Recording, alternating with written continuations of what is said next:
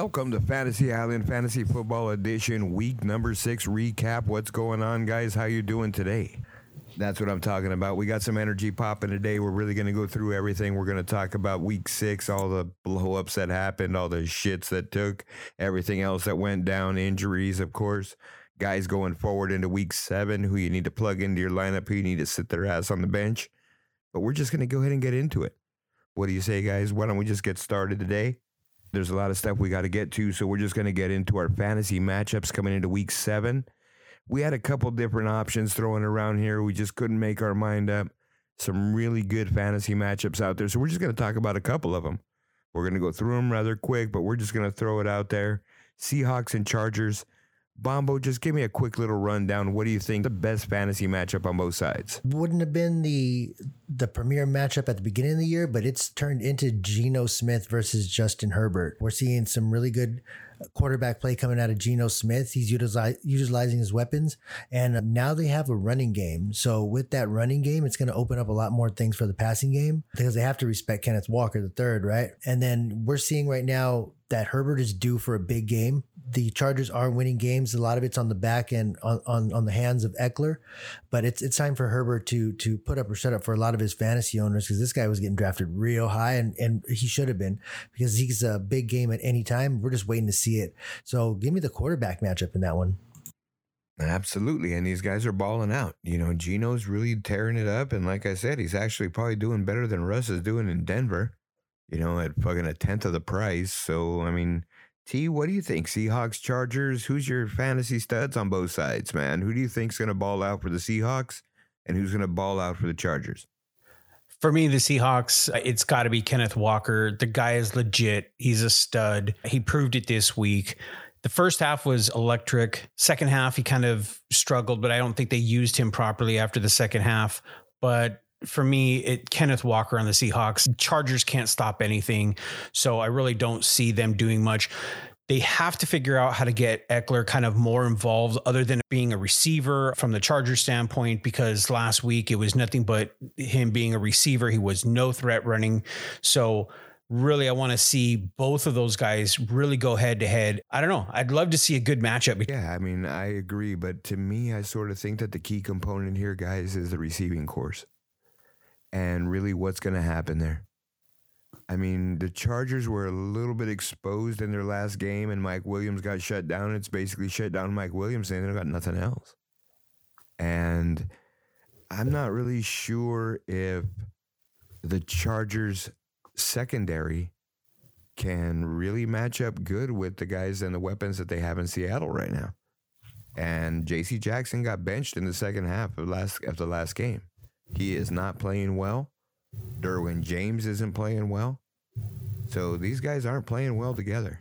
They're studs. They're all athletes and they're great. You know, they had great college careers and they had great individual notoriety, I guess, but they're just not gelling together. And teams are running the ball, throwing the ball, doing whatever they're going to do. And the other thing I want to say, guys, is I think that we all need to slow our roll a little bit on Kenneth Walker. He's played in one game. You know, and sure he flashed in the game before, but break it down. He had 20 something carries. He didn't even break 100 yards, and his first two carries were 50 yards. So that means basically for 20 other carries, he got 50 yards on the ground. Teams know what he's going to do when he's in there. And Seattle's trying to move him around. They're going to put him in the slot. They're putting him on the edge. They're putting him on the outside. They're putting him everywhere because they want to hide him because they know the more he touches the ball, the better chance they have of scoring. But I think teams know that as well. And they're not going to be stupid at that fact. And I, I don't know about Seattle's run line.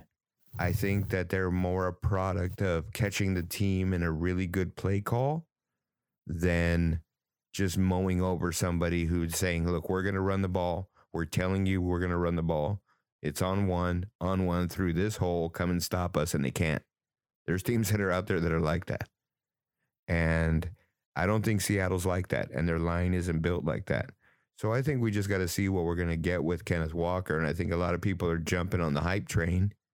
You know, obviously you want to be on that hype train early, but it's just you know, I guess temper your expectation for him. He's still a rookie, you know, and what's going to be a good season? He's starting basically in the sixth and seventh week, you know, so he missed a third of the season.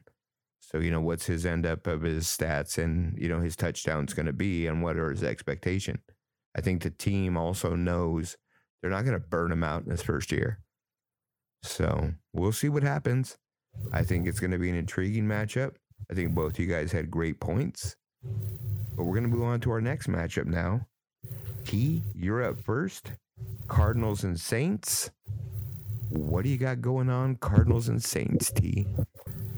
You know, my matchup, much like what you were saying, is going to be the matchup for the Seahawks Chargers for me, the Cardinals Saints is the wide receiver core. Also, who's going to be at quarterback for the Saints? We don't really know, you know, Dalton may be the starter right now. They're kind of keeping him out of practice. But that receiving core is kind of tricky right now, too, because you have Olave coming back from a concussion. You got Michael Thomas, who went from out to questionable now, and we don't know what his game day status is going to be. So it could be that he's going to be playing. Now, for the Cardinals, Marquise Brown went down. He's probably done for the year. They went and traded. So they got Robbie Anderson over there, which is interesting.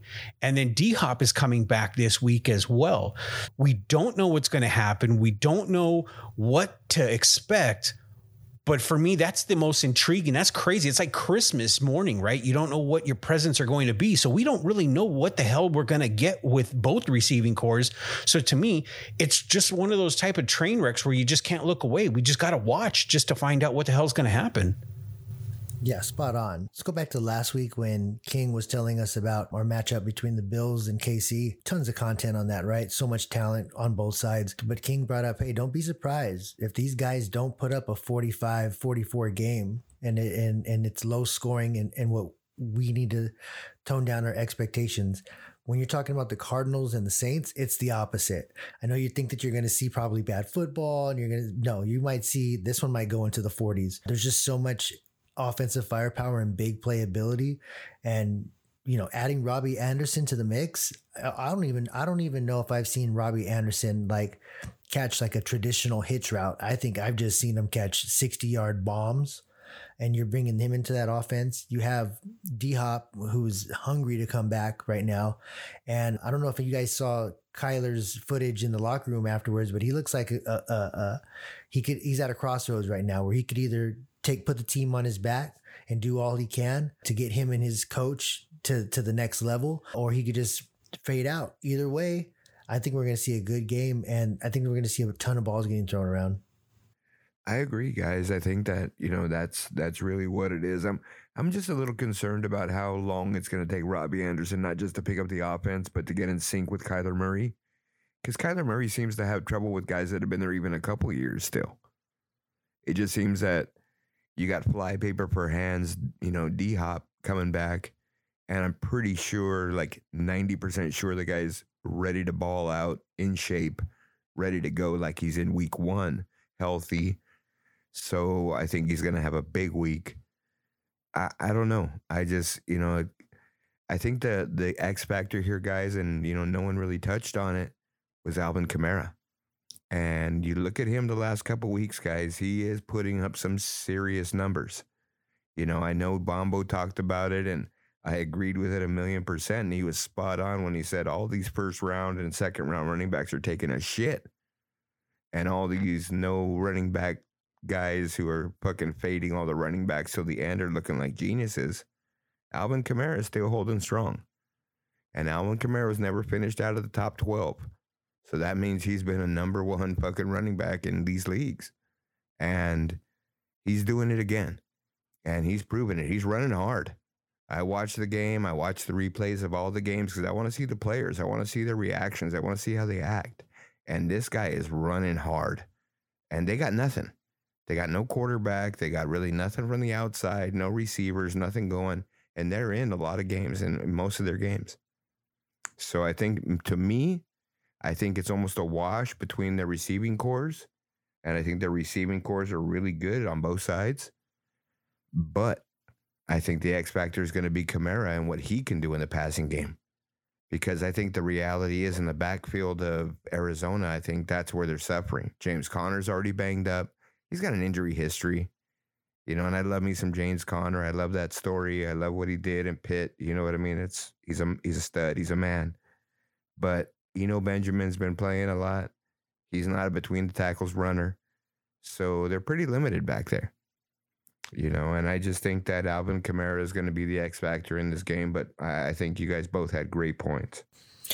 King, do you think with the addition of Robbie Anderson and D Hop coming back and Rondale Moore getting into it, now's the best time. If you want to be someone that acquires Kyler Murray, now would be the time to jump on it. I, I think you have to jump on him early. And I think that's a great point, Bomba. When you're looking at a guy like that, you, you can't wait till the guy blows up and his value's just over, you know, through the roof. You want to buy low, you know, and that's just a perfect point. And I think you threw a fucking big name out there that we didn't touch on by name. And I just mentioned the receiving core, but Rondale Moore. And this guy's been hurt. He had a bad knee. And I don't know if you guys are watching any of these games with this kid, but he's way faster than anybody else. Like he gets the ball and he just runs away from people. And these are NFL corners and DBs, and he's running away from them. So if they can scheme this kid open and get him an open field, he's you know he's been projected the last couple seasons to have some pretty big years, and he's you know he's he's floundered. He hasn't done well, but I think he can have some spot games, and especially now with Marquise Brown out, he's going to be the guy to take the top off the defense. So I think they're going to run him on those deep slants and deep posts and look out if he catches them because ain't no one going to catch that dude. So I, I, I think it's a great point to get, you know, Kyler Murray early. Get him now. I, I think, you know, why not? With the way that the quarterbacks are sort of, you know, plateauing, I think it's a good term at this point. The Kirk Cousins, you know, these guys who were doing okay for you in the beginning and now they're sort of plateauing to who they are. This guy can still have some, he has some upside. Matt Stafford, these guys, they're plateauing. You know. Yeah, I agree. I think right now, if because Kyler really hasn't been lighting it up, and all this talk about Cliff Kings, Kingsbury handing over the offense, the the play calling to somebody else, I personally think that they're going to abandon this attempting to be a balanced running and passing team, especially with the injuries. And I think they're just going to let Kyler just go nuts. I mean, right now you have to, right? If you're already second guessing the offensive scheme and you're probably going to hand over the play call, you're attempting to hand over the play calling to somebody else, I think you might have to just go backyard football with these guys and look at what you have on the outside and look what you have with Kyler and make it let let him make up with some for some of the offensive line deficiencies and just make things happen with his leg and create some space some time for the guys to take some things over the top. And I I don't think they probably will in the end maybe win a lot of games, but I think they're gonna put up a lot of fantasy points. I think that's what's gonna that's what makes Kyler Murray elite at that elite level is when he runs because he can run as good as any other quarterback in the league, including Lamar Jackson. This that little fucker's fast. And he protects himself. He runs out of bounds a lot, but that's after he got 15 or 18 yards. So you know he's he's their leading rusher right now, pretty much. King, to your point, every fucking year. No, I know, but like, okay, so against Seattle, he he only had I, I think over uh, just slightly over 200 yards passing, but he had 100 yards on the ground. So to Bombo's point, I mean, he is their leading rusher. He is the guy that you kind of want to go and and just let loose back, backyard football you know, and and just let him do his thing. What I found interesting though is he made that comment after the game saying that this is the the most that he struggled in an offense since his first year in the NFL. And I don't know if they tried to make the offense more complex, if they're trying to do too much with him now all of a sudden, or what really changed. But for a guy to come out and say that things just aren't clicking and it, and it seems like an uphill battle every single week, something's got to change in order for him to just kind of let loose. I think he just needs to get in a groove. You know, he's like that every year. He gets into these spots. He'll get in a groove. He'll be fine, you know. So, I mean, it is what it is. Uh, I mean, he's getting D Hop back. Let's let's have this conversation in a couple weeks and see how he is. You know, because he's been playing around with the JV and now the varsity's there. So, all right, good shit, guys. No, really good shit.